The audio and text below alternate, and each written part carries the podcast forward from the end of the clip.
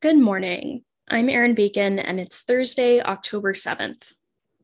This is CQ Roll Call's morning audio briefing, and here are three things you need to know to start your day. Senate leaders are negotiating a short term debt limit increase to avoid breaching the debt ceiling in the coming weeks.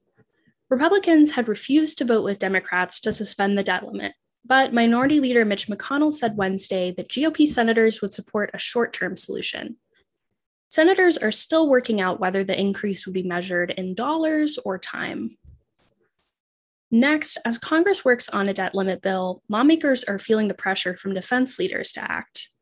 Seven former defense secretaries, including two who worked under Republican presidents, wrote to top House and Senate leaders Wednesday.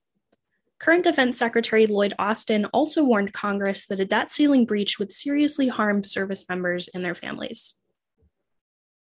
And finally, lobbyists are working to block a push from West Virginia Democratic Senator Joe Manchin to add a tax on prescription opioids to the reconciliation package.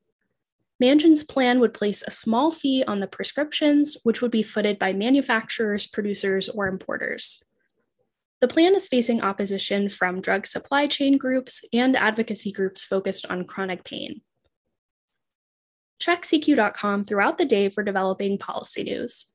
And for all of us in the CQ Roll Call newsroom, I'm Erin Bacon. Thanks for listening.